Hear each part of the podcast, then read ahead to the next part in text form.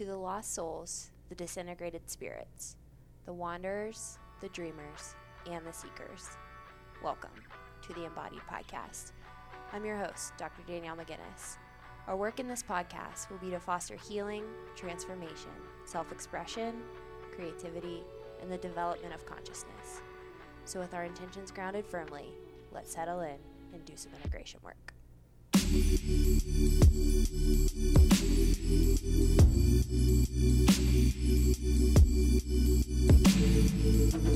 friends, happy Friday, and welcome back to the Embodied Podcast. If you guys are loving what you're hearing on the show, I would really appreciate it if you slid over to iTunes, dropped a five star rating, a written review, and just let me know what you are loving about the show. Those ratings and reviews help get the show into more ears and more souls across the world. Today on the Embodied Podcast, it is a part two episode from Sunday's release, in which my best friend Jessica Depatie interviewed me on my perspective of shadow work from a depth psychological perspective and a Jungian perspective.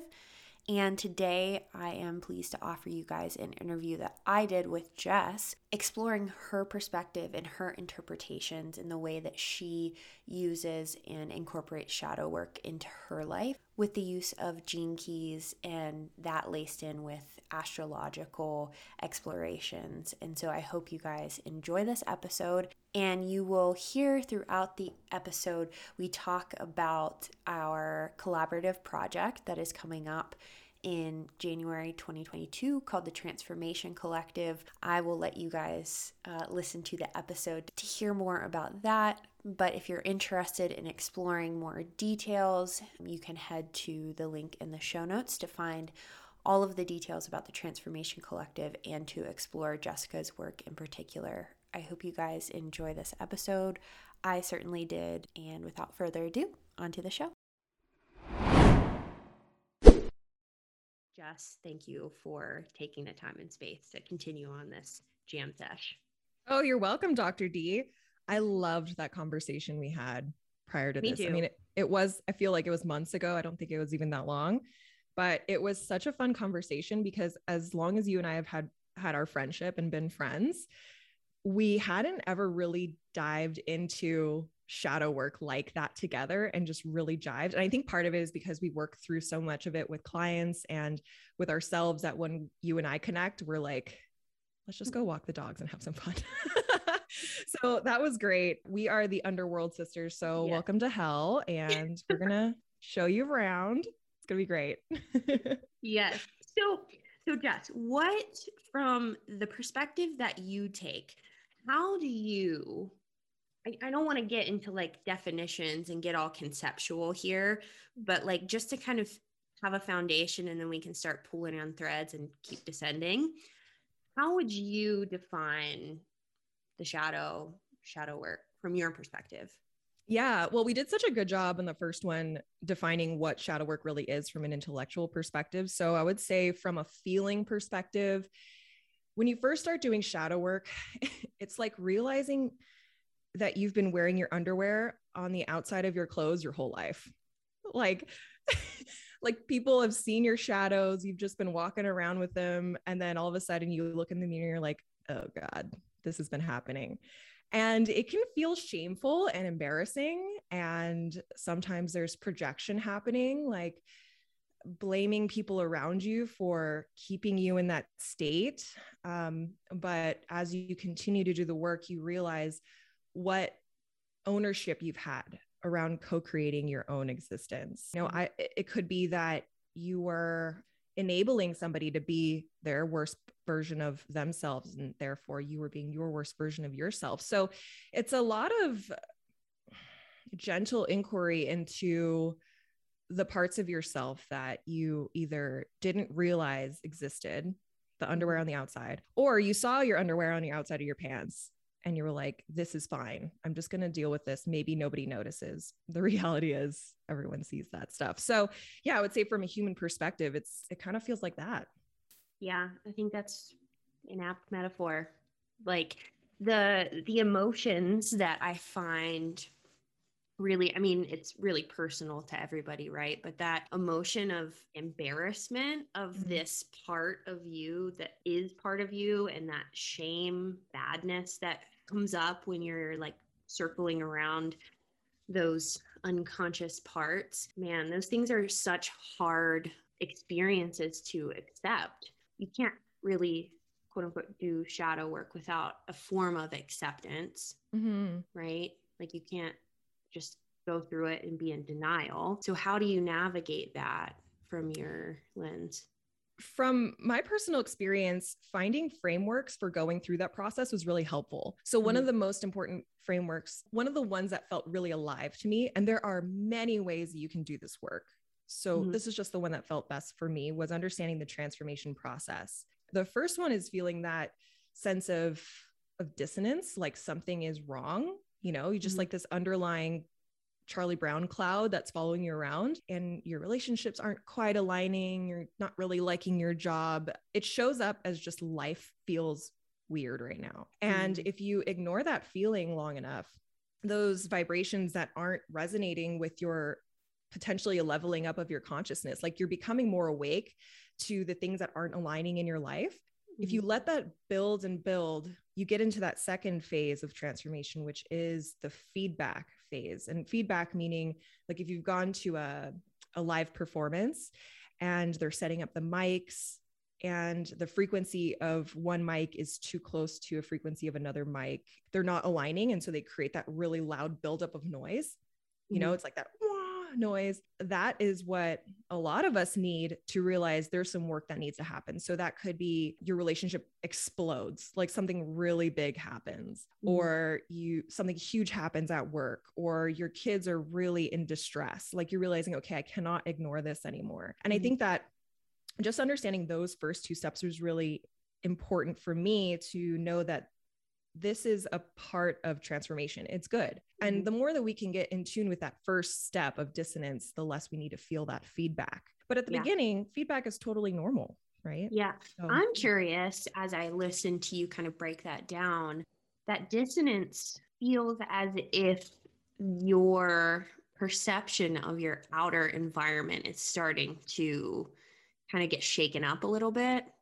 Mm-hmm. Is that like the the examples that you use were like relationships jobs kids it is an outside in inside out process right? But that dissonance feels like kind of that perception of the world around you is is kind of taking you down and in. Yeah. I i'd alluded to a somewhat confusing term there around like raising your consciousness but yeah if we were to break that down it's like inner contentment meeting outer fulfillment. And if those two frequencies aren't aligning, then you start to build and build, and something needs to come out and show you that this is not working anymore. It's that cosmic bitch slap. What's really mm-hmm. cool is that so Gene Keys works with astrology in a way. And um, when we feel into the different energies of each month, like each month has the sun is in a different sign. And so mm-hmm. collectively, we can feel the dissonance around, let's say, in what, what are we in? November right now. We're in this, the fields of Scorpio, which has us very naturally diving into the depths and really mm-hmm. looking at the things beyond the veil, the things that have been trying to be kept hidden. And so it can feel like a dark month. It's cool to know that because if you're just solo and you're not aware of the energies that are happening in the collective around the world, it can feel really lonely. You know so that's why i like working with this this method is because it gives you a bit of a box to work within instead of like staring at a blank piece of paper and thinking i need to change everything right now. It can help you really narrow down what to focus on. So another example of doing shadow work with astrology in that kind of realm is today actually november 19th when we're recording this we have the full moon in taurus. And so the moon represents our emotions. And being in Taurus, Taurus represents the feeling of home and groundedness and and comfort and sensuality. And so if you feel like you're being you're ungrounded or like you have a lack of sensuality or a lack of gratitude around the nature around your or lack of gratitude around your body, Taurus is really about environment and the closest environment you have to yourself is your physical body.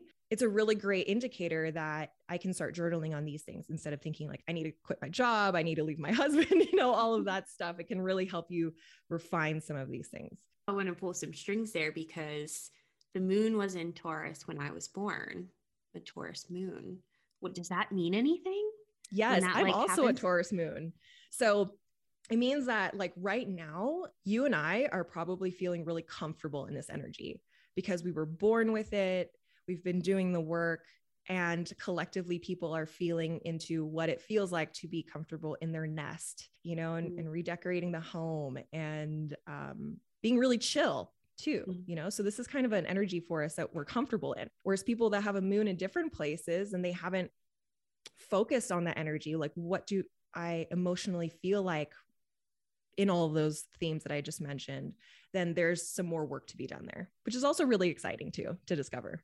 Yeah. So something that I kind of want to just like kind of pop in here is the transformation collective that we are are putting out next year and we are going to be kind of tracking these cosmic energies throughout the year and then we're going to be incorporating my version of shadow work your version of shadow work. And then we have Jen coming in with her brilliance. What do you see your contribution for each month being in this collective that we're going to kick off? a big part of it is defining it, just like I did with this moon in Taurus. So, a lot of times when somebody comes into astrology, there's a lot. You know, you pull up your natal chart and there's lines everywhere and planets and Super. stars. right. And it's like, okay, what do I do with this information? And so, one of the most simple, most effective ways to work with the energies that are coming in naturally is just to focus on the sun sign. So, every month, more or less, will have its own type of energy. So, with Capricorn in January, it's no it's no mistake that we focus on long-term goals. Like that's all capricorn energy. And so we can ignore it. You know that's one side of the spectrum which are like you know new year's resolutions are bullshit and all of that and you should set goals all year. That's great but um, there is some really natural energy that's coming in that's trying to renew us you know it's mm-hmm. coming into the end of winter like it works with seasons in that way that we've gone through this purification period at the end of the year. And then we're now spring is just around the corner and in order to prepare for that let's think about you know um, back in the days when we used to farm more frequently like everyone had to figure out a food source rather than going to the grocery store we would need to plan okay what am i going to put there what do i want to eat this year um, how am i going to sustain myself in a long-term way because many places in the world you can't farm all year you know so it's just like mm-hmm. built into our dna that we have to plan for these things. It's not a new construct. Now, on the other side of that spectrum, when we really tune into or buy into New Year's resolutions, the meme there is that it fizzles out. You know, you just set them in January, and you, most of us try to accomplish everything in January. Then we forget about long term goals, and then we just try to figure out life for the rest of the year. So right. that's important because it's really planting the seeds of January. And then in February, um, the next natural step is then tuning into your intuition. So we're learning all about intuition. Um, you're going to be talking about dream work, some of the archetypes that show up in this very fuzzy and foggy realm of of um, altered states, whether that's mm-hmm. just being asleep or plant medicines or whatever we mm-hmm. decide to dive into. And that's an important next step to long-term planning because then you can reflect back on those goals and feel into how am i going to accomplish this is it something that i really want um, and mm. what is my unconscious showing me around that which is where you really come in so yeah i would say my role throughout the transformation collective is to set the container for what themes we're going to be working with yeah and um, using some of the tools that i found to be really helpful for me. With each month on the website, we have listed out the general theme based on the cosmological energy of the month. And so, from the Gene Keys approach, there is a gift in a shadow state, correct? Mm-hmm. Yeah. Um, can you dive into to that? I will do my best on that. So, okay. in the Gene Keys, it's a synthesis of the I Ching, and astrology and a few other modern sciences. So the I Ching is one of the oldest texts known to man. It originates from China and it was originally used as an oracle type of thing. It's still used like that, can be very helpful. Um, but in its translation over the years, they found that if you place that chart right over your DNA, it matches up perfectly, um, like the codons and all of that. If you put it over the Mayan calendar, it matches up. You put it over an astrological calendar, it matches up. And so, with all of these integrations of technology that different eras, ancient eras have given us up until modern days, you know, with DNA and all of that stuff, which I can't really speak to that too well. We found that based on your time and place of birth, we've been given these inherent gifts. If you just think about MBTI or any other personality test, they really like sync up very well to astrology. You know, most INTJs turn out to be Cancer astrologically. We found that in Jung's work, he worked with astrology as well. Can't speak to mm-hmm. that too much either, but all this stuff is like it's like religion, you know. We mm-hmm. might have one religion and it tells us, you know, this is the god, these are the saints, this is these are the rules, all that stuff. And then you overlay it with Islam or Buddhism, and it's like very similar lessons. Mm-hmm. And it just jives. So that's how I like to see all of it. Now, because there is a lifetime of work integrated into the gene keys, you know, like as if there's a lifetime of work integrated into Jungian studies. To master this, you really have to focus on yourself. And I would not venture even close to saying that I'm a master of this. I'm such a student of this because there's so much that you need to learn about yourself and all this. And what we're realizing in this modern time is that people are needing therapy more and more because the way that we're living in this modern construct is fairly artificial. And so talking through some of these problems is it's like we need to be prescribed this more than we did likely back in the day when we were living more in a natural state. So I just wanted to throw that out there because if you're feeling like you're going crazy, that's normal. It's just you do need to supplement it with education like this. And um, even beyond education and finding like a licensed therapist, peer to peer support is being real is really important right now. You know, a lot of people can't um, they just aren't jiving with certain things and they need people in their lives to talk to. And so I think that the Transformation Collective is bringing in a lot of people that are knowing that they need to do the work themselves and also want to work with other people whether that's happening right now for them and they have active clients or they just know like in the future they're going to have people that are coming to them just looking for advice and so if we can do this work throughout this year of the transformation collective it'll be really important to then okay focus on if I'm working with people who um, you move into a different month, let's say, oh, I messed up. uh, February takes us into Aquarius. I, I said Pisces, but it takes us into Aquarius. And that's about letting your freak flag fly, you know, mm. finding your your individuality and also seeing how that fits into the collective you know so it's like keeping hold of what's unique about yourself and also finding the unity in that diversity appreciating everybody else's diversity. So mm-hmm. with each of these months there is a grouping of gene keys uh, which i'll get into a second that coincide with the energies of each month.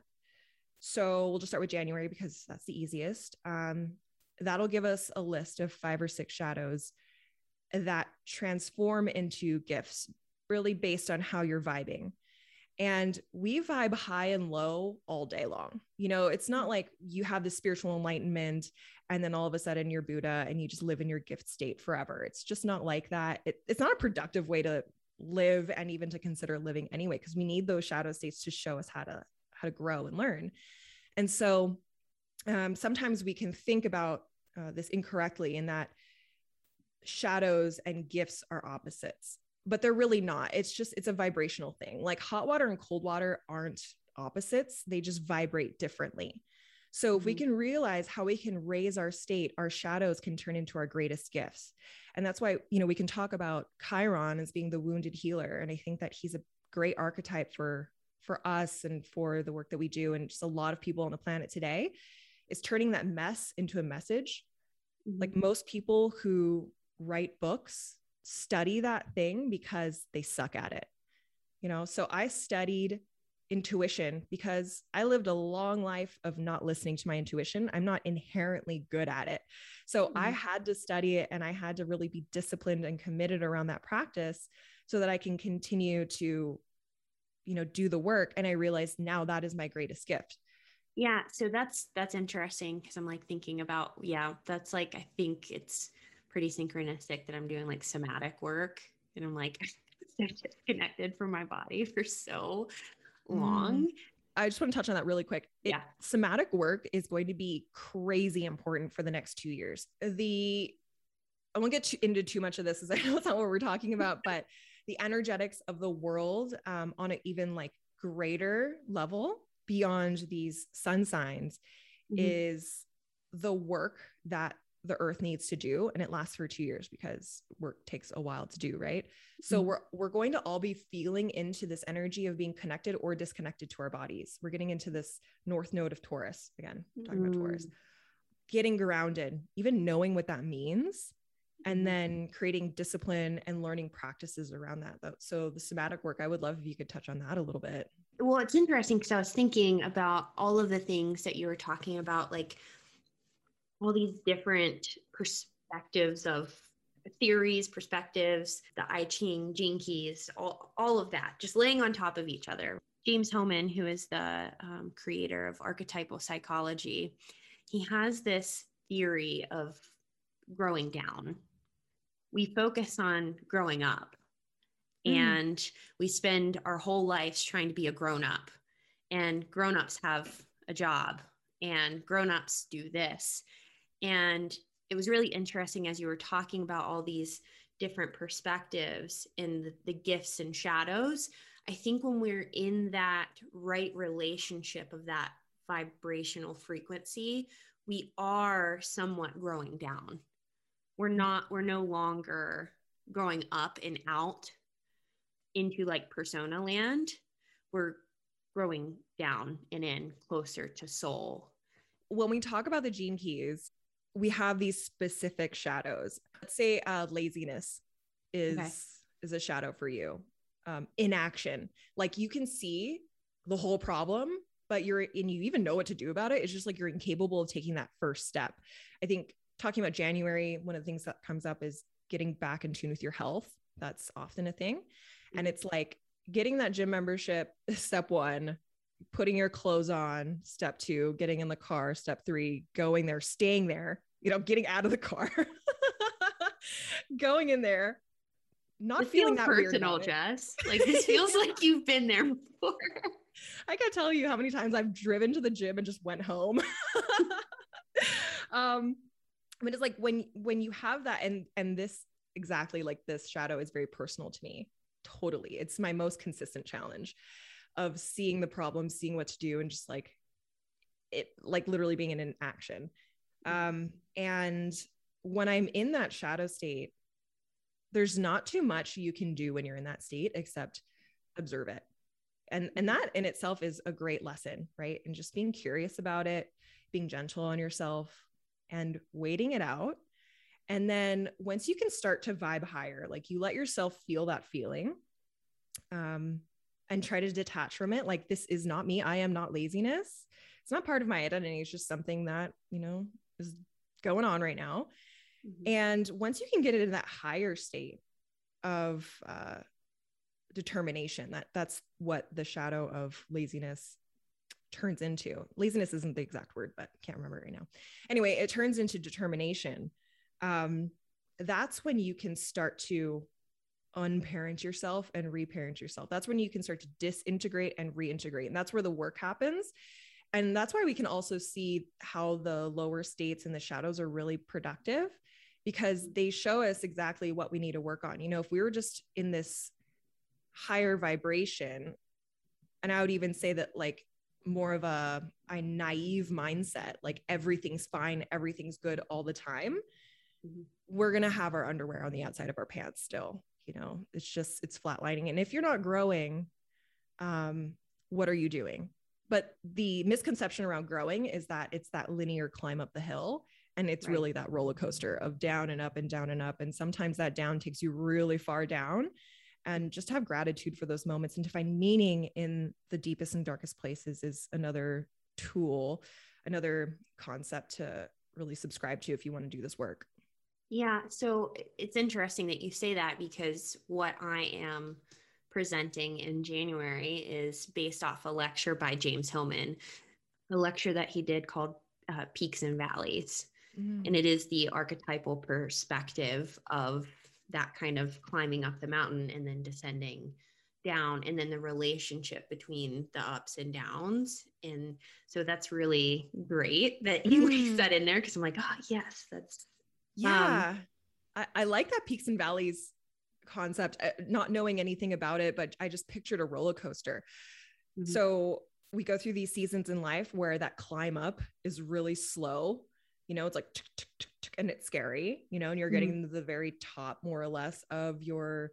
fears and awareness around how things are not aligned and then spirit just lets you go and you get to ride the wave and just experience the fun and the thrill of of learning the lessons and integrating it. And then what the magic that that brings is pretty cool too. You know it brings the right people into your life the right experiences into your life if you can surrender to that process. I think that that's important that you brought that up too, because as you were talking about that observation stage of like kind of seeing the manifestation of the shadow side and being with that, this is where I think somatic work is really, really important because to the extent in which you can increase your capacity to hold that uncomfortable experience of being with that shadow energy, that lower vibration. But if you have capacity in your body to hold that, I think that it gives you more psychological flexibility to be able to manifest in the gift state. Oh, totally. Absolutely. From a Gene Keys perspective, um, the tools that they that we like to use are mm-hmm. contemplation, inquiry, gentleness, and patience. So I can go through all of those if that feels good. Okay, great. So let's start with inquiry. Um, so this is not when you're in the deepest, darkest of it. You just got to focus on breathing when you're in some of those places and focus on your somatics, focus on being grounded. Um, and I don't want to pass by that right now because that in itself is a huge practice. Grounding yourself. One of the visualizations I like is imagining a, a tap root, like a long root going from my body into the ground. And when we hear about grounded and like trying to feel supported, it's even just this visualization around the earth is supporting you. Like you're literally, you're not floating around, you're tethered, there's gravity, and just that simple acceptance of I'm standing or I'm laying down, I'm good. The earth mm-hmm. is supporting me. So I'm, I'm talking more now about these times when you come out of it and you can start asking these introspective questions and inviting the wisdom to come from within you. So, external education is really important to get some frameworks around this, like all the stuff we're talking about right now. So, there is some external exploration that's needed, but it really starts with asking yourself really simple questions, you know, cultivating a state of calm presence in your situation uh, remaining equanimous, meaning like remaining neutral. And in human design, there's actually a way of finding out like what your emotional wave is. Um, if you guys are interested in that, you can reach out to Carla Russo on Instagram. She's a friend of mine. She's really great at human design. She can help you find out what that is. But sometimes people will have uh, a an outburst of energy, and the truth isn't in the now for those people. It's like have that outburst of energy, whether it's excitement or despair, whatever that is for the moment. And then they get back to a place of neutrality very quickly. And there are some people that hold expectations around what life and situations should look like. And they need to ride out that wave of having their expectations not be met for a certain question, certain situation. And then they can remain at a get to a place of neutrality. There are some people that get instant insights of intuition. And so for those people, like that's me. My mm-hmm. truth happens very quickly. And if I overthink something, it's just, it's almost like it's too late, you know? So mm-hmm. just being aware of like what the instant knowing looks like is important. Um, and then some people like Jen, she has a, um, it's like a, it's called a sacral response, I think. but it is a guttural body reaction to what is yes or what is no. So it literally happens right in that gut solar plexus area and it comes up like a uh-huh or uh-uh. So just like listening to your body for that type of person is crucial. So that's all part of the inquiry process. Then we can get into gentleness. So, gentleness is nurturing this kind of graciousness approach towards yourself and towards others. And it's encouraging this unwinding and unlearning, this disintegration, unparenting, all of that versus the striving and the fixing. You know, we can get into integrating new things, we can get into reparenting ourselves, but there's a lot of things we need to unlearn. And that takes gentleness um, because that can be where the shame comes in. Like, man, I was so committed to this thought or this belief. And I'm not just now realizing that's not right for me at this moment. And to be able to be like, that's okay. I'm gentle on myself. I'm, I have a whole life ahead of me to be different. So that's really nice. So I want to stop at gentleness because I think this is where a lot of people kind of get caught up. um, because I think our collective consciousness is in a heroic consciousness, heroic type of like conquering, succeeding, slay the dragon of the underworld, right? Like that's the goal. So, like that unlearning, the shedding is like meeting that kind of raw material. I will use that word a lot. Um, that raw material. And I think that is that does require gentleness and it doesn't necessarily require the hero at mm. that at that point. And mm-hmm. so I think for a lot of people that are listening to this, the death of the hero, the gentleness in that is probably the hardest thing ever. Mm, totally. I mean, okay. The thing that came up to me when you're talking about that was Harry Potter. And that moment where they realize, okay, spoilers, if you haven't watched Harry Potter, this is happening. Turn it off right now. Um, that moment where Harry realized that Snape was one of the good guys, like this unshedding of everything he believed to be true. And he was like, I mean, after that, if you remember, he was like spiraling. It's like what is even true anymore? And it's that spiraling and that need to be gentle you know and he had people around him and he was in he was walking his path. So he didn't go too far into the dark side but yeah it's like you're naked and it's mm-hmm. like i'm a newborn baby. I'm a brand new iphone. What apps am i going to install now that aren't going yeah. to clutter up my um my operating system? Yeah. Beautiful. So after gentleness what do we got patience patience is a good one. it's a tough one, right? Because we're like, we have this sense of urgency that if we're not constantly um, improving or being productive, that we're going to be left behind. I'm so guilty of this. Uh, you know, you and I have talked about this. One of my shadows is, uh, or like thought forms that has a hold on my life is this concept of time, mm-hmm. right? And like, what is time? well, okay, that's a whole other thing in itself. But like patience is this realization that you can slow down time if you're if you're in alignment. You can warp time. You can go back into timelines and visit that younger version of yourself and see what she needed and give her that compassion or whatever, the love, the understanding. And you can slow down time because if you don't go back, going forward is like climbing up that hill with with no equipment. So it's cultivating that compassion that honesty and curiosity and this inherent trust in in the process. Man so this is interesting too just kind of weaving more somatic experiencing experiences in this. So like when i am working with clients and when i'm when i've also done my own somatic experiencing practices it's really interesting how time kind of folds in on itself. Like mm. the session, it's like, it's very interesting how you can go in so many different places within one 60 minute session. But like the session time, there's so many different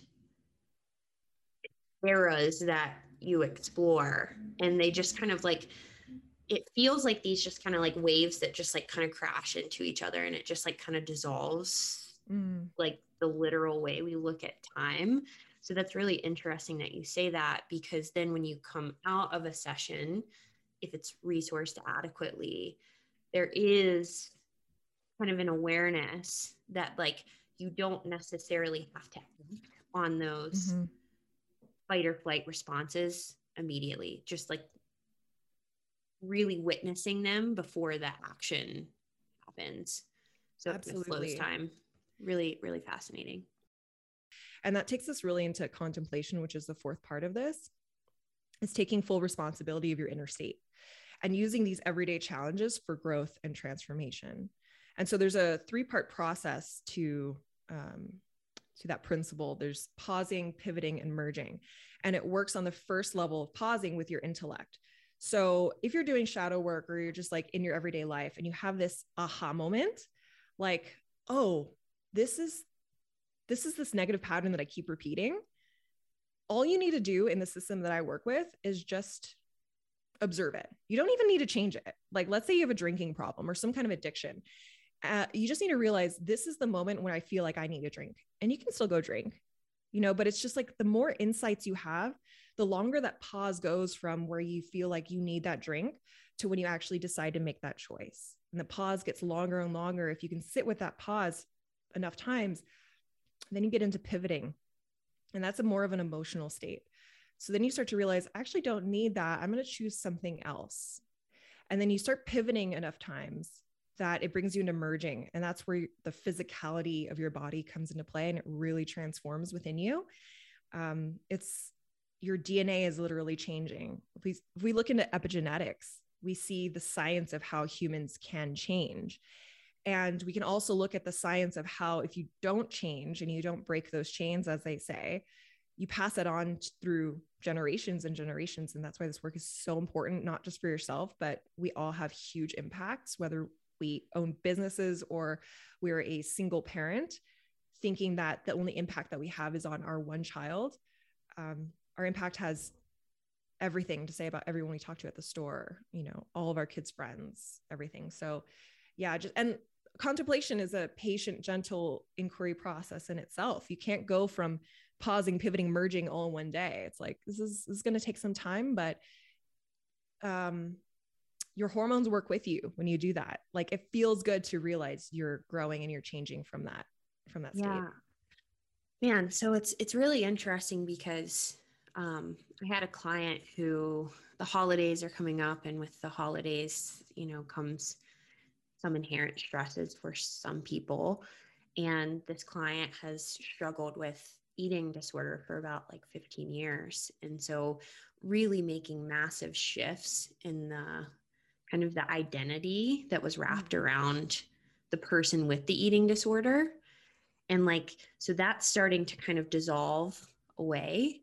And so she's traveling and just feeling all of this anxiety about this this trip coming up and we we did some work and kind of unpacked like what who who is anxiety and and mm. how are they showing up and she came to the next session. She was like, Well, I'm anxious about the anxiety because it's a little kid and I don't know how to parent a little kid. Mm. And I told her, I was like, Well, why don't you text me if this little kid shows up? And it felt like it, it is a space for her to like pause instead of identifying and being kind of possessed and consumed by the anxiety and by mm. this little kid within and like at least disrupting a little bit and having awareness of like, oh, I can at least reach out and tell somebody that I'm feeling anxious when I'm feeling anxious. I don't have to hold it in my body. And so we like, mm. she did last night and um, we like chatted through it. And I was like asking questions for this inner child. And it was so, so helpful because it it really allowed her to see that there are solutions in that moment. Oh, absolutely. It's so imperative to have somebody that you trust to help you with this process. And I think that's another challenge for a lot of people right now is you might have people in your life that are loyal, but to really trust people with the the unconscious material that's coming up for you that you don't understand can be a whole different ball game. That's why I'm I'm going to start to get big on peer-to-peer support and helping people um, understand how to ask better questions and how to listen and hold space in a way that's really helpful um, because I mean, you bring this up to your husband, let's just say you guys are so close, you know, it can start to be about him or her, mm-hmm. you know, and um, I mean, it's funny because just simply by being human, you would think that we have the tools necessary to be able to listen and hold space. But yeah, I think if you can find that friend or a community um, like ours where you can just put that stuff out there and know that there's no advice going to be coming back at you unless you want it you know just right. like the real skill of listening and holding space is so important yeah so this this transformation collective the reason why we created it in this way was specifically to really shift from that horse like heroic achievement check the boxes do the things into just create an environment of, of like-minded people who mm. are are wanting to connect wanting to ask the questions wanting to inquire wanting a space that is gentle and patient there's no rush to like get assignments done or show up in a certain way and i think that there's just inherent healing in that type of framework regardless of what it is Mm-hmm. Yeah, there's a lot of magic around that. Like you had said, creating the space, like that in itself is something that um, I myself never even considered before really diving into how this stuff works. Um, so I would sit down and journal and I'd have my phone out and I'd be like getting to a point where I just like check my phone or I would be contemplating my, my life's greatest problems in a place like out loud, sort of irresponsibly, and not creating this sacred nest you know mm-hmm. and i think that um, our community even though it's virtual it still has that energetics of like it being a safe place and i think if we were to bring that into somebody's real world or like the physical world when you do this work make it sacred. Set a, put your phone into another room because that impulse to pick up your phone or whatever is distracting for you or like oh i just a task came into mind that i need to deal with and i need to answer this email that i've answered in a couple days. That is your ego trying to be like whoa whoa whoa you know let's not go there. Like there's all these other things that are easier to deal with that could give you that endorphin rush that sense of completion because knowing that this work is it's deep you know we have all these coping mechanisms that can pop up another thing that came to mind while you're talking was the universe will test you. So if you think about it like like the movies or a video game, you gain all these skills and you know, I'm oh, I'm being gentle, I'm contemplating, I'm having these insights, I'm now my my merging body is starting to transform. You're going to and I don't know why it works this way. Have these things that present themselves as if they're saying, "Are you sure?" Right. You know? I think a, a really common but big example is you're like ready to change your job. You're in a toxic toxic work environment that's not suiting your your new state of consciousness, this next version of you. And then you get like a promotion or something. And it's just like this little carrot that's like, are you sure you want to leave? You know? And I think it's important too, because sometimes we can see that as signs like, oh, maybe I'm making the wrong decision. And that's where tuning into your intuition and tuning into your body is so critical and like trusting yourself. Well, I think it's really important as I'm listening to you talk, you know, like the those things that pop up that's like, oh, don't want to go there, right? Or that risk is too dangerous. Mm. I think that there's something really profound in surrounding yourself with individuals who go there Oh, mm-hmm. who have gone there. That like mentor type of um, individual where it's not a hierarchy, right? Like they don't, Mm-hmm. they're not this like all knowing guru. But there is something about this individual where it's like, well, they've been there. So the fear that would make us run in the opposite direction or make us paralyzed right where we're at, there can it can stir up some dynamism in that in that space and it's kind of more invitational rather than Mhm. like it's not it's definitely not like military boot camp like you suck if you you can't come here too kill your inner bitch. Oh my gosh. So dumb. Um yeah, fucking David Goggins. I'm sorry. I'm like some of that stuff just really bugs me because I bought into it for a long time. I think that's why it bugs me so much. shadow acknowledged yes, shadow acknowledged. Thank you universe for bringing me those lessons. Uh, yeah, and like you were mentioning a really humble mentor that you know is still doing their work. Because if you come across a, a guru type or a teacher type that's like never putting any of their vulnerability out there and that's not to say on social media like whatever um but more like when you're talking to them and you're vetting out if this person's going to be a good ally in your life th- you can sense humility. You know you can sense this person is doing their own work and that they don't claim to know any everything um, they just might be a couple of steps ahead on the path. Right. and when you think of a sherpa taking you up a mountain like that's all you need you know you don't need somebody at the all the way at the top radio in radioing in on like what to do. You want somebody that's like actively walking the path with you. Right. Um i was going to say something else but i lost it. Active humility.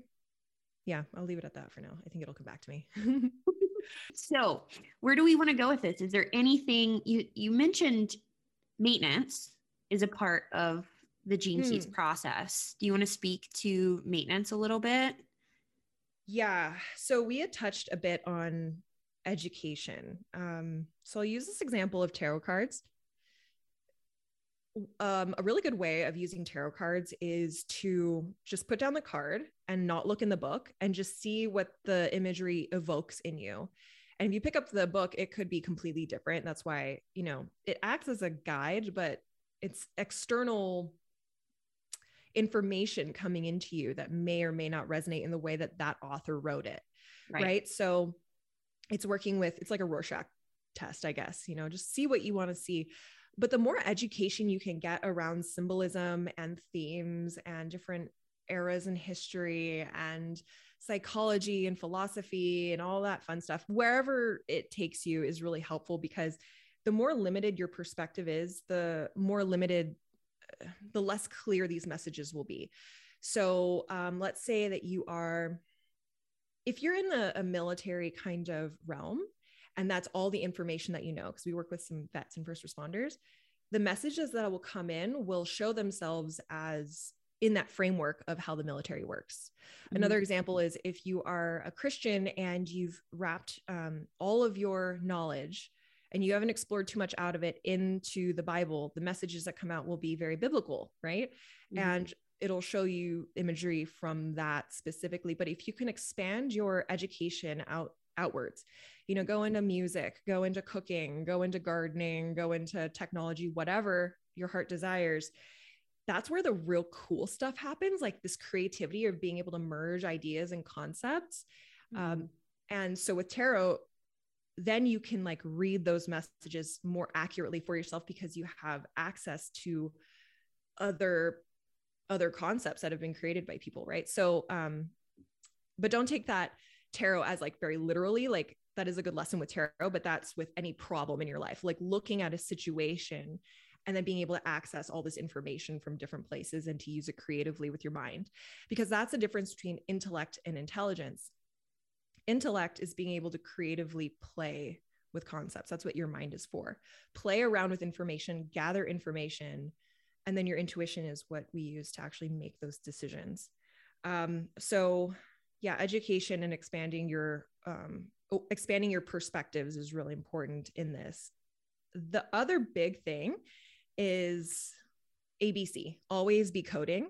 So the words that you use outwardly or in your journal or the things that you say to yourself will create your reality.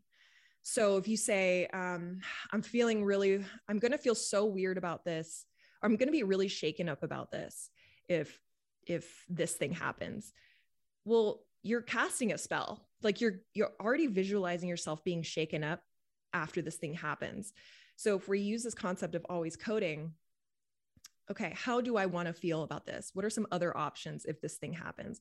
I want to feel peaceful if this thing happens. I want to feel okay with it if this thing happens.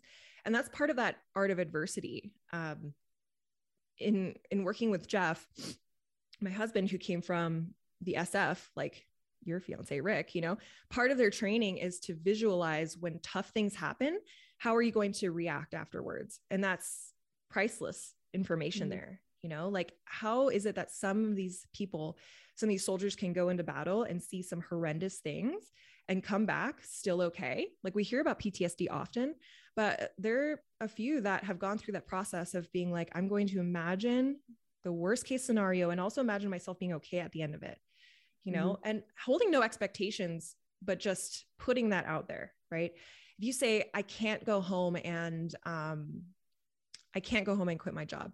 Well, then you're not going to be able to, right? Mm-hmm. You're just you're like solidifying all these things. And I think Jen probably talked about that in the podcast that you did with her. She's our real language expert around this stuff. Mm-hmm. Um, the term abracadabra literally means with my words I create. You know, it's we're casting spells. That's where that originated. And it's wow. turned into this whole Aladdin thing, but it it's real, you know. Yeah. So it's interesting to me because I found that with an archetypal perspective, it really, whatever words do come out, I don't think that they are just coincidence. Mm. I think that there is deep meaning in what is being said, even if it's not adequately communicating exactly what the experience is. I think that you know, I can't go home and quit my job. Right. So if you meet that exactly where it's at, so there is an archetype that's influencing you that cannot go home and quit the job. Mm. Who is that? Oh, I love that. Like, yeah, like who is showing up here? Right. And that, that I think that is the way, like Jen and I talked a little bit about using imagination with language and image and language to kind of help navigate that that space and it's like when when you can meet what is coming up i think it does automatically kind of change what the result is mm-hmm. i mean there's there's definitely like an active participation right because there's there's an archetype that is feels like it, it can't and then there's an archetype that feels like it can and then there's this kind of dialogue this drama that's playing out in in the psyche between those those different experiences and i think that when we can have the capacity to kind of witness and perhaps you know ha- just make a few like comments about the drama that's unfolding internally i think that's when you get kind of that like that secret sauce. Yeah. That that insight, right? That yes, pause. Insight. Yes. Totally. Um another one that comes up for me is like we often tell our kids or our partners, I need I need to work right now. You know, and that seems like it's such a normal thing to say. I say it too. Um, but what's more accurate like just imagine all the times that your parents have said that to you like i need to go to work. You need to go to school. You need need need. Um it has this like negative forceful like somebody is demanding that you do this. And if you can just change that word a little bit to i'm choosing to go to work to go to work right now. You know it reflects to your kids and your partner that you have some ownership over your state you know and that like it's also this ownership that's i'm going to do something that you might not really like right now but i'm choosing this you know and so if we were to talk about i can't go home to quit my job I I don't want to quit my job. You don't have to change it to I do want to quit my job, but having that ownership around I don't want to, you know, and starting from that place mm. instead of that hard line of I can't. So I'm going to veer off track here, but yay. play with me. All right. I think that these different limiting beliefs, thoughts, narratives, whatever they are, I think that they're somewhat influenced by the monotheistic worldview that has been passed down for generations Ooh. because, you know, I need to go to work right now. I can't go home and quit my job. Who is saying? Like, right? who is saying that? And if you really, the most people that I ask about thoughts like this or like ex- inner experiences uh, uh, like this, it's some type of like single judge, critic, being that is just like ruling at the top of the psyche. Mm. And it's really interesting because archetypal psychology takes this approach where there's a different, like each, it's like a psychic democracy, meaning mm. every archetype has a say at the table. And then that contributes. So the monotheism doesn't necessarily disappear. The, the monotheistic archetype is wholeness, is completion, is integration. And then the polytheism is all the different parts that make up the whole. And so yes. they don't have to exist separately. And I think when you were so- talking about that, it just activated. I'm like, oh, I think it's like partly this God image that has been um, down through thousands of years. And I think that that influences the unconscious psyche of many people, leaving them very disempowered. Oh, that's so good. God is love. That's it. It's just love. And everything else we bring into that is it, it, it muddies up the windshield, right? Like, okay, I'm going to call you on that. Yeah. Do you believe that there is a shadow side to love? Um, yes. Okay. Yeah. Is fear, that God too? Fear, yes. Yes. But that's the tool. Okay, I'm gonna get into realms that I'm not like I haven't thought about before. Fear is a tool it. that God or source uses to help us like bumper our our bowling alley. Yes. Yes. So um, one of the things that came to me is like involution and evolution. Evolution is this human uh, need or desire to grow and evolve, right? It's like we're all doing it in our own way, we're doing it collectively. Uh, we've evolved through the ages to become Homo sapiens from whatever we were before involution is from spirit. So, like, there's this concept of free will, but sometimes you're doing this work and it's like, I know I can make my own choices, but in a way, like I'm talking about when we're vibing really high and we're really aligned, it's like there seems like there's no other choice but to follow this path of goodness and alignment. So I can veer off and explore all these other things that aren't good for me and all that stuff, free will, but it's like this path of resistance. And so there's this path of least resistance that that involution that's like spiritually aligning us. It's a complicated conversation. Richard rudd really laid it out well in the last podcast that i did of um, this thought of um, free will and how yes it exists for us on a human plane but there is something bringing us back to center that we can't ignore also yeah i i think that from my perspective i term that the the daemon, like the inner daemon, and when the shadow side of that becomes demonic, and so instead of daemonic, it becomes demonic. And I think mm. that being in right relationship to that kind of guiding force, I think that that's the best we can do. Even if we go back biblical on this, God created the devil. You know, it came from that. Oh man, I have so goodness. many thoughts on that. yeah. What comes up around that?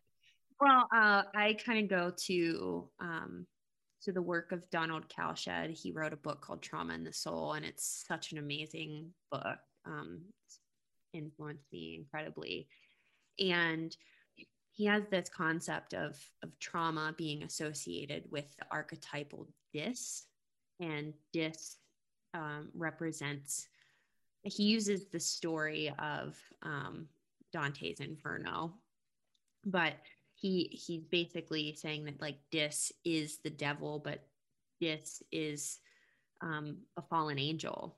So the fallen angel is the version of god that doesn't want to be in the body mm. so dissociation disintegration dis-ease all these different elements of that um, um, mm. all these different things that I think it's like it's the right impulse um, playing out in a way that might not be helpful for the whole of the psyche in this embodied experience.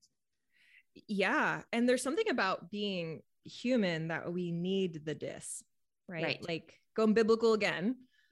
Think about Judas and Pontius Pilate. Like we've deemed them as these evil characters, you know, that killed Jesus and like this symbol of goodness and and wholeness. But if Jesus didn't die on that cross, you know, would we be talking about him? You know, like right. It, there's so much in being someone's bad day that is very complicated. Um, so, so again, that brings us back to gentleness. Like you're going to realize that you were a lot of people's bad day and that that's okay. There's perfection in everything, but now we have a choice to walk that um, what the Lakota call the red road. You know, it's it's a road less traveled. It's bumpy. It sucks to be on sometimes, but it's you never regret it. So this brings up um, some of my diamond experience because um, there was some dis in there. There was some type of demonic uh, devilish, devouring, dark energy, but it was mm. completely necessary for the totality of what that experience was communicating mm. or offering or initiating or catalyzing in my particular life. Um, and, and it's interesting because that integration process was so tough mm-hmm. really trying to find the perspective of where this darkness how it contributes to the totality of it all finding meaning in that that mm-hmm. darkness mm-hmm. I think this is where shadow work can be really really helpful in that so mm-hmm. that just that came up for me I'm gonna get weird, weirder now and talk about ghosts. Okay. So I've been listening to a lot of ghost stories for some reason. And I just realized like I'm I'm at a point now where I can't question why I do certain things, just follow the yellow brick road or whatever, follow the white rabbit and um and learning more about about ghosts. Okay. So the the theory is that if people have a, a very like if they have unfinished business like they haven't gone through this unconscious material and it's really like there uh-huh. um they may get stuck in this 4d realm of confusion and stuff it's like limbo you know mm-hmm. and it, it's not hell it's just like i don't know where to go from here and then there are these people on this planet that have a gift or a curse who knows um, to be able to communicate with these energies right and in just listening to this podcast, it wasn't a spiritual podcast. It was just straight up ghost stories told by regular people from like in Ohio and New York and stuff that were just telling their experience. The only ones that had resolved this issue of this entity in their home or whatever it was, or that was attached to them, was sending it love and sending it compassion and sending it forgiveness. And it was like, and then they would just like disappear and they would go someplace else. So, anyway, where I'm going with all this is this work that we're doing. When I say we, I'm talking about like everybody listening. You know, if you are attracted to listen to something like this, we have to do this work because we're dealing with like this overpopulation of the planet. And if you consider how many people are not dealing with their shit and potentially getting stuck in this spiritual limbo, whether you subscribe to that or not, we can consider like even just not living a fulfilling life on our deathbeds, you know, like what that means for generations just based on your DNA, not even talking about spirituality or afterlife. Um, if these energies are still stuck on the planet, like, and we have this overpopulation, we also have this overpopulation of spiritual energy that hasn't been completed. And I think that's why we're feeling a lot of things that might not be our own. Um, just feeling a lot of that dissonance right now, not knowing where it's coming from. And we don't need to dive into, okay, are there ghosts in my house or anything like that? But this work is so important because breaking those chains and sending ourselves to the light, sending our the people that we know to the light, and just being that beacon of, mm-hmm. of bravery and courage um, is really important. So um, we were talking about mentors, right? Uh, the humble mentor doing the work um, and courage. So sometimes courage is doing the thing that is safest for you and most in alignment with where you need to be. Mm-hmm. Sometimes courage isn't doing the thing that really freaks you out. So, um, an example would be you were going to come down to hold space for the ceremony, mm-hmm. and you were like, honestly, I'm just in this place where my soul is telling me I need to integrate further into this thing and being confronted with other um, energy that's needing to come out in that way just wouldn't be right for me. And it was perfect you know like you and i have that relationship where it's like it's not like oh but you said you were going to come down here and help and stuff. It's like that feels so good to hear somebody else's truth. And also there's there's courage in that safety that you were you were housing mm. there. Another example from a personal perspective i was having that issue with time you know coming off of that long trip. We were going to do this project and to be able to go to you and jen and say i just need a month you know, even though we had all these things planned and stuff, it felt really good to have mentors and you guys to remind me that my courage was in my own well-being instead right. of the courage being just push through it, kill your inner bitch, all that. Right. So that was a really, really nice lesson um, and validation in courage and I'm not finding the right word. It's not courage and safety, but like courage and doing the thing that is most aligned for you. Yeah. Thank you for saying that just like that that feels really good to have when you're supported in that i mean i think it is. What? I'm laughing. Because Rick was saying how you guys were talking about how like I just do shit and like like I was like, well, I'll be me and let the world adjust. he's like, yeah. no, he's like, we were talking about it in, in a really positive way but there's some it's it's really nice to to hear that and be supported in that because most of us i don't from my perspective that would be called selfish mm. you know oh. have like mentors community people around you that understand and can hold space for what the truth of your experience is it's like i'm not like trying to have dreams that are indicating that I shouldn't be doing this stuff. I'm not trying to have these inner experiences that are telling me truths. It just is. Mm. And so to have people that can hold space for that is top notch. Um, yes.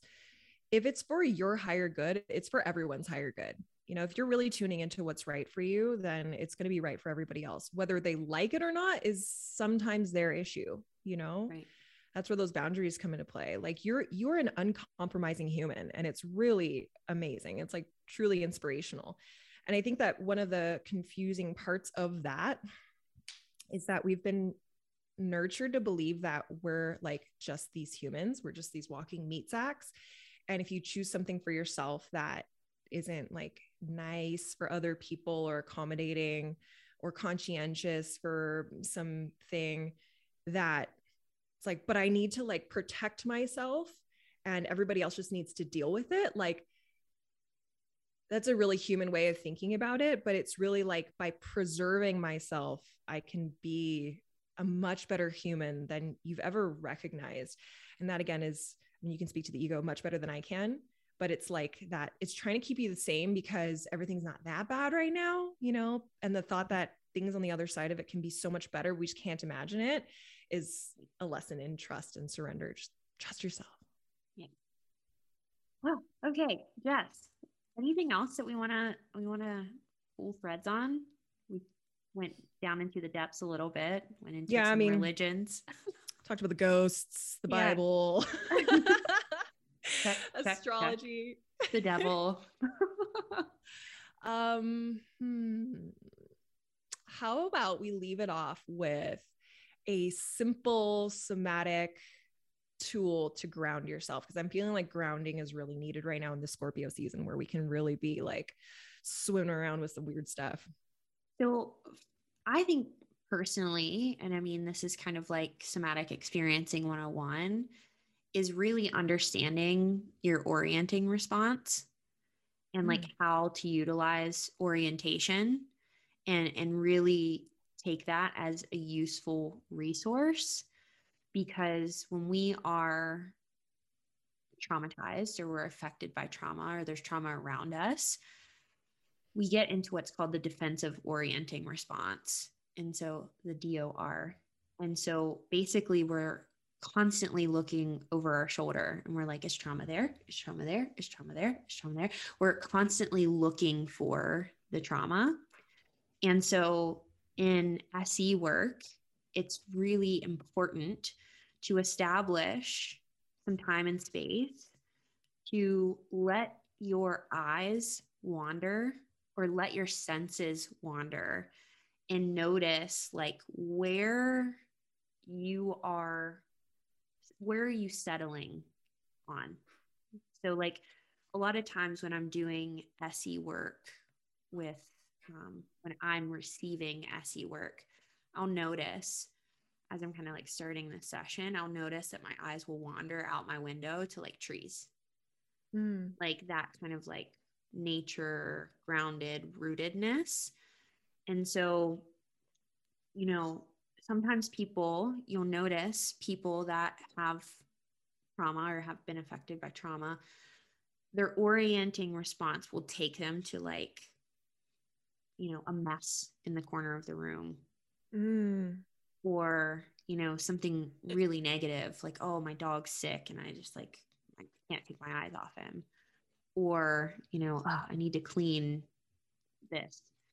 And so inviting them to continue to explore until they settle into a safe place right? Like so looking around my office and noticing all of the greenery that i have in my office and like how that feels so soothing to me and my nervous system and how incredibly grateful I am to have an office that I can put this stuff in. Like, and just like taking time to just be with that, Mm. feel into that feeling of just being surrounded in a safe, comfortable environment. So, like, really taking time and space to orient. Because also with people who struggle with like panic attacks, or you know just generalized anxiety you know i think a lot of people are dealing with that now you know the fear is that i'm going to be consumed by this panic or this anxiety right and so it's basically taking you out of the present moment and you're orienting to things that are going to trigger the panic and the anxiety and so finding that like how did you know that you were going to be okay? Have you ever had panic or anxiety kind of spiral? At what point did you know that everything was going to be okay? Mm. Tell me more about that. Tap into that place and create a massive resource well so Mm. that like you have a balance from dipping into that traumatized place. Um, so that to me is is really the most grounding thing we can do is to be in the present here and now and start to shift that defensive orienting response to one that um, allows for more safety to enter the system. Man, that's so practical. Uh, with this Taurus moon that we're in right now, and then with this big old collective Taurus season we're going into, the environment again is so crucial. So, you know, redecorating your house seems like such a materialistic thing to talk about, but really, like, get rid of all the shit that stresses you out. You know, if you have a big whiteboard in your office that, like, every time you look at it, it's it just sucks get it out of your eye line, right? Like Right. create a nice space for yourself and for your family. Um, people really um, don't take into account how important the environment is in their evolution. And I think that's why a lot of people have awakening. They just like want to move, you know, you can Right. start small, make micro movements, just make your, the space that you're in really nice and calming. And that could be a big thing. Um, another thing for that came up, Christmas earlier. Oh yeah, I know your tree is gonna. Do you get like multiple trees? We have two Because trees. You switch them out halfway through the month. because hashtag Taurus moon. yeah, right. Um, you were talking about like l- where your eyes go, expanding your eyesight. So this is something that Jeff talks about a lot in his work.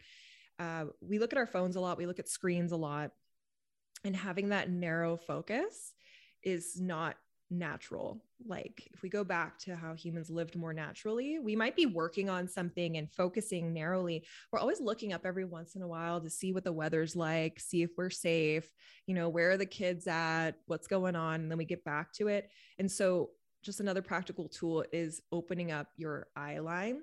Like one of the most anxiety um sparking things is like being in our four walls you know we're in a box there's a roof over us you feel like trapped just getting outside and seeing how expansive the stars are and like how how small we are and how how far we can actually go metaphorically is also really helpful Yeah, I love that. I think that that's it's part of that orienting response. I think just Mm. just using the body's wisdom to like settle in, settle Yeah. in here.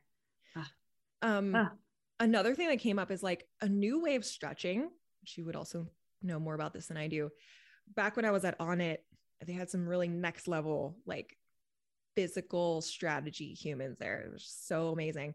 And we'd be stretching and doing our mobility and um, john wolf would say like look around the room as you're stretching because often when we're in fitness mode we know we're like focusing like we're lifting and we're like focusing in one place Right. um but when we're doing mobility it's like find safety in like stretching your arm back and like looking up looking around so that our safety isn't just what's in front of us it's more expansive i don't know the science around that but i did find that interesting Yeah.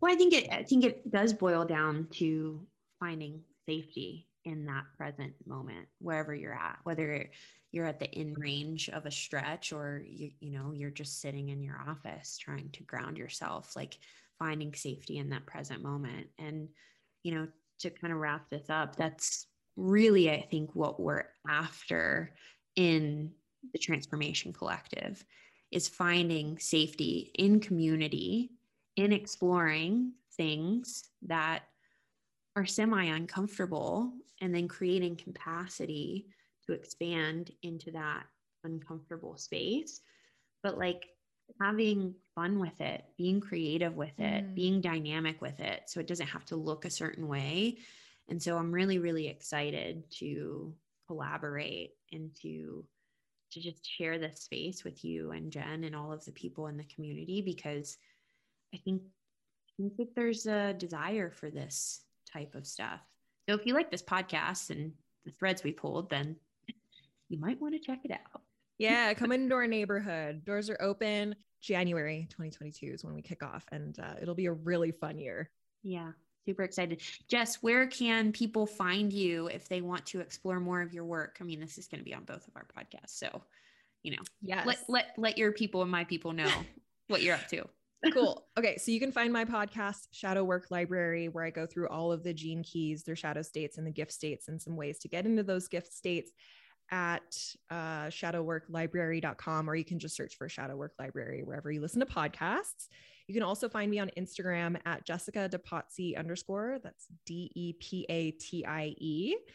And you can find the Transformation Collective at transformationcollective.org. I'll put all of that in the show notes for you guys. Jessica, thank you for just sharing your nuggets of wisdom. I think this was so great and it was so so different than the first one that we recorded. Mm. Different types of perspectives of similar material. Yeah, we got to explore it all. Otherwise, it just doesn't really make sense. Yeah. Love it. All right, Thanks, thanks, Dee.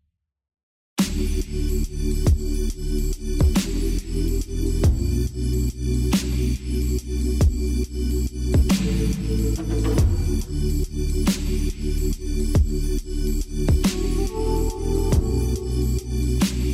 right back.